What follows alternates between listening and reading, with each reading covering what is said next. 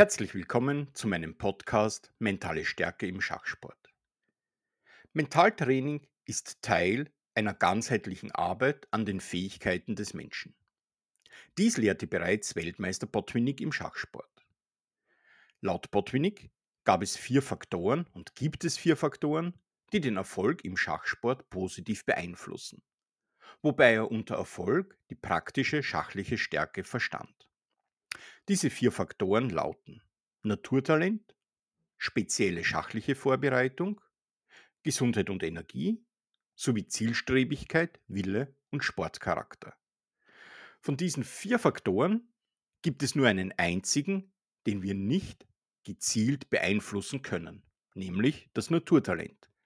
Alle anderen Faktoren, die spezielle schachliche Vorbereitung natürlich, aber auch Gesundheit und Energie, Zielstrebigkeit, Wille und Sportcharakter, lassen sich wunderbar trainieren und beeinflussen.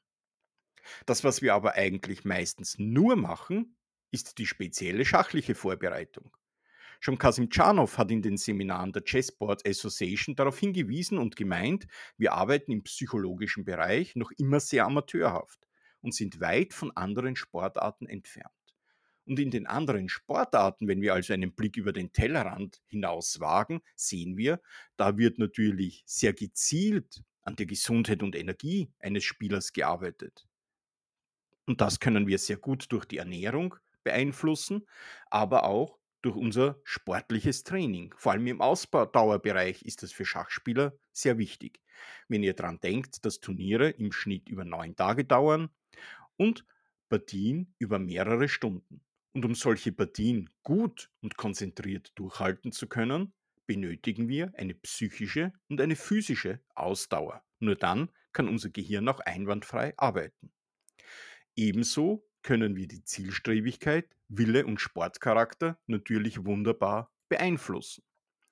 Die moderne Sportpsychologie kennt hier das sogenannte psychologische Quadrat. Das besteht aus vier Eckpunkten, die unsere sportlichen Erfolge bestimmen. Diese lauten Körper, Fühlen, Denken und Handeln. Und all diese vier Faktoren beeinflussen sich wechselseitig. Und mit jedem dieser Faktoren kann ich gezielt und bewusst einen anderen Faktor positiv beeinflussen. So können wir zum Beispiel über die Atmung, also den Körper, beruhigend auf unser Denken einwirken, wenn wir die Atmung gezielt regulieren. Wir können uns beruhigen, wir können aggressiver werden oder die Konzentration durch die Atmung erhöhen, je nachdem, welches Ziel wir gerade bewusst verfolgen.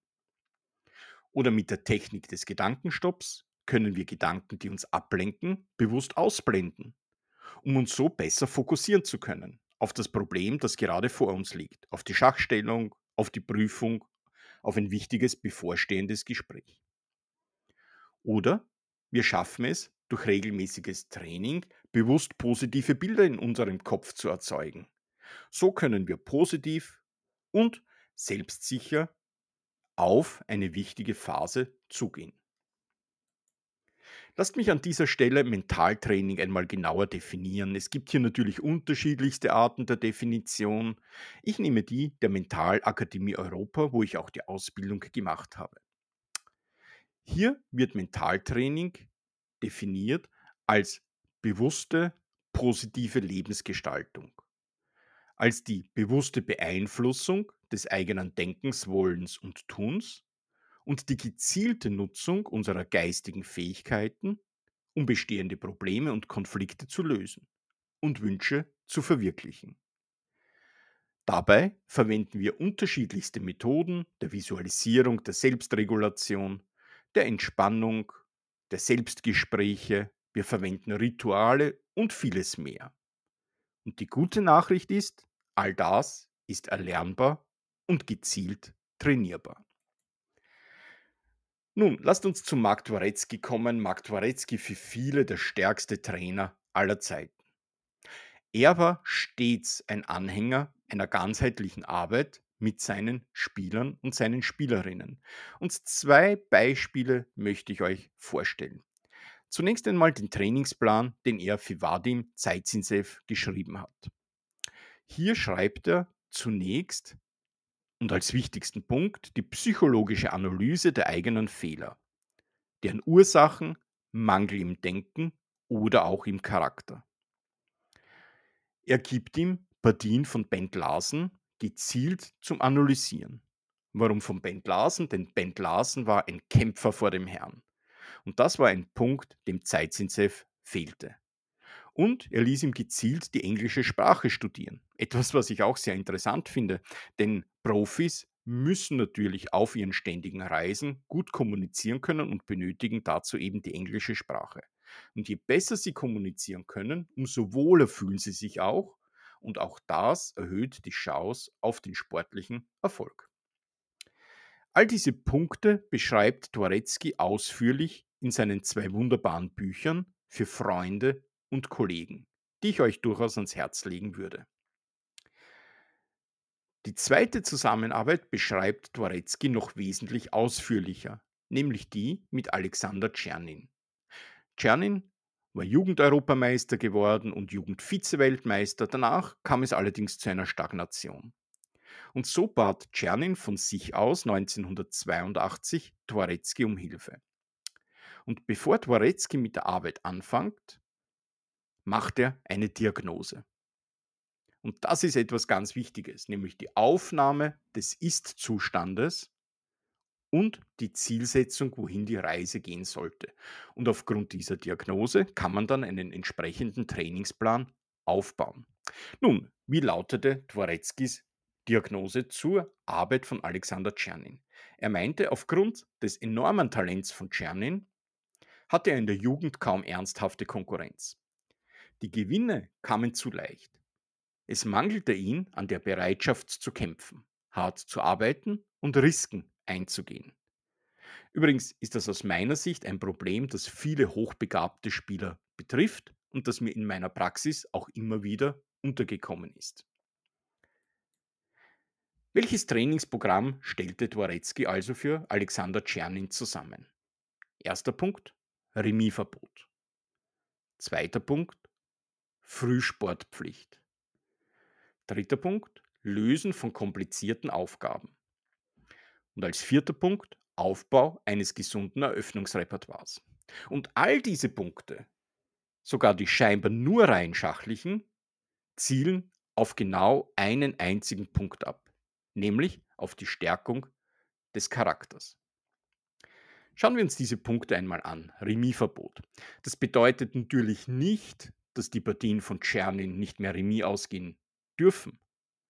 Das dürfen sie, allerdings erst, wenn sie bis zur letzten Patrone ausgekämpft wurden.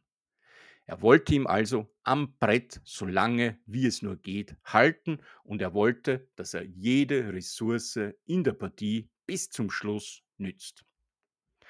Frühsportpflicht, egal ob die Sonne scheint, ob es kalt ist, ob es nass ist, ob es dunkel ist, ob es hell ist. Alexander Chernin hat in der Früh aufzustellen und sein sportliches Programm zu machen. Das stärkt und das stählt den Charakter. Und nebenbei wird natürlich auch die Ausdauer positiv erhöht. Beim Lösen komplizierter Aufgaben ging es Dvoretsky darum, dass Chernin an seine Grenzen geht und zum Teil einen Schritt vielleicht darüber hinaus. Denn wenn er das im Training regelmäßig schafft, dann und nur dann schafft er es auch in der Partie. Und beim Aufbau eines gesunden Eröffnungsrepertoires ging es Dvoretsky darum, dass dies einerseits regelmäßig intensiv trainiert, regelmäßig abgedatet wird, aber auch, dass Chernin sich traut, in kritische Varianten hineinzugehen. Also, alle Punkte zielen auf die Stärkung des Charakters, auf die Stärkung des Kopfs. Und ich habe ja vorher schon erwähnt, es ist mir wichtig, immer wieder einen Blick über den Tellerrand in andere Sportarten zu wagen. Und ich werde euch immer wieder auch Punkte von Günter Pressnig mit auf den Weg geben. Günter Pressnig ist Österreichs erfolgreichster Tennistrainer. Er hat mit unglaublich vielen Talenten gearbeitet und diese geformt, unter anderem Dominik Thiem. Und in seinem Buch, die Dominik Thiem-Methode, schreibt Pressnig über die Zusammenarbeit mit dem Naturtalent Horst Skow. Es geht nicht so sehr darum, Stabilität in seine Schläge zu bringen, sondern in Horsts Leben, in seinen Kopf. Ich möchte noch ein bisschen ergänzend auf die Geschichte mit dem Remisgebot und Remisverbot von Chernin eingehen. Ein gut gesetztes Remisgebot kann einen starken Einfluss auf den Gegner haben. Ist dieser nicht entschlossen genug, beginnt er zu überlegen, zu schwanken, wird vielleicht unsicher und nimmt das Remisgebot an. Mit einer Spielerin habe ich lange zusammengearbeitet, mit einer Jugendspielerin, nämlich Dorothea, und diese hatte mit diesen Remisgeboten auch immer wieder ihre Probleme. Als wir uns gemeinsam bei der U zehn Staatsmeisterschaft zweitausendfünfzehn in Kapwörth vorbereiteten, da kam es zur Runde drei und Dorotheas Gegnerin war bekannt dafür, mehrmals in einer Partie Remis zu bieten. Aber Dorothea war viel stärker und wollte auf jeden Fall gewinnen. In der kurzen Vorbereitungsphase lag unser Schwerpunkt also darauf, Dorothea auf diese Remisgebote vorzubereiten. Und der Auftrag an die Spielerin hieß, ein höfliches und sofortiges Nein, danke zu erwidern, wenn ein Remisgebot kam. Und das hatte nun einen vierfachen Effekt. Nämlich, Dorothea wurde die Last des Überlegens genommen, sie sparte Bedenkzeit, sie konnte sich aufs Spielen fokussieren und die Gegnerin wurde durch das rasche und selbstsichere Ablehnen nervös. Und bald nach dem dritten Remisgebot gab die Gegnerin dann schließlich auf. Während früher Dorothea schon im Vorfeld durch diese Remisgebote aus der Bahn geworfen wurde, freute sie sich während der Partie, aber dass diese kommen. Denn sie wusste, dann konnte sie ihr Selbstvertrauen steigern durch die sofortige Ablehnung des Remisgebots und die Gegnerin durchaus auch psychologisch schwächen. Die Technik, die ich dabei angewandt habe, bezeichnen wir als Reframing. Eine Situation, die also ursprünglich als negativ eingeschätzt wird, bei Dorothea also die Vorstellung, dass ihre Gegnerin sie mit häufigen Remisgeboten nerven wird, haben wir in ein positives Szenarium umgestaltet. Diese Technik konnte ich häufig anwenden und habe diese und viele andere Episoden aus meiner Praxis in meiner Diplomarbeit beschrieben. Die eine oder andere werde ich dir im Laufe der Podcast-Serie auch erzählen. Lass mich einen kleinen Ausflug in die Schachgeschichte machen und diese Episode, die ich dir erzähle, die brachte mich dann letztendlich auch auf dieses Remisverbot bei Dorothea. Diesen Trick mit dem Remisverbot habe ich mir aus dem FIDE-Weltmeisterschaftskampf zweitausendzwei abgeschaut, als der junge Russland Ponomariov gegen den deutlich älteren, aber auch viel stärker eingeschätzten Vasily Ivanchuk antrat, beide aus der Ukraine. Nun, Ponomariov ging mit folgender Aussage, die er auch laut und deutlich vorher formuliert hatte, in den Wettkampf: Ich werde in all den Partien niemals Remis bieten und auch niemals ein Remis annehmen. Einerseits wollte er den älteren Gegner durch extrem lange Partien also müde spielen und sich selber nicht mit den Gedanken an Remis belasten. Und andererseits wollte er den klassischen Spieler schon mit der Ankündigung im Vorfeld aus dem Gleichgewicht bringen, ähnlich wie beim Boxen. Vieles wird ja bereits im Vorfeld entschieden. Und diese Taktik ging für Ponomariov prächtig auf und er konnte den Wettkampf gewinnen, obwohl er schachlich sicherlich nicht so stark war wie Ivanchuk. Zum Abschluss noch eine kleine Episode, die hervorragend zur richtigen Einstellung während, während eines Wettkampfes passt und uns dabei hilft, in den Flow zu kommen. neunzehnhundertdreiundfünfzig soll sich zwischen den Meistern Neidorf und Boleslavsky während ihrer Turnierpartie in Zürich folgende amüsante Episode abgespielt haben. Neidorf fragt: Remis? Boleslavsky: Nein. Neidorf nach einigen Zügen nachdenklich: Spielen Sie auf Gewinn? Boleslavsky daraufhin: Nein. Neidorf also sofort: Also doch Remis? Boleslavsky antwortete: Nein. Neidorf fragte: Spielen Sie also vielleicht sogar auf Verlust? Und Boleslavsky sagte: Nein. Ja, worauf spielen Sie denn dann? Und Neidorf antwortete: ich will einfach spielen. Und diese Einstellung, einfach spielen zu wollen, das Spielen zu genießen, das ist etwas, was uns unglaublich dabei hilft, um in den Flow zu kommen. Aber über den Flow werde ich dir nächstes Mal mehr erzählen. Möchtest du nun einige Techniken in der Praxis erlernen, die dich als Spieler oder als Spielerin kompletter machen und ganzheitlich ansprechen? Dann hast du bei unserem Wochenendseminar vom vierundzwanzigsten bis sechsundzwanzigsten Juni in Salzburg die perfekte Gelegenheit dazu. Den Link zu diesem Seminar stelle ich dir in den Anhang. Gerne kannst du mich auch direkt kontaktieren und eine Schnuppereinheit buchen. Egal ob online, via Zoom oder anderen Verbindungsmöglichkeiten oder direkt bei mir. Dazu stelle ich dir meine Kontaktadresse in den Link.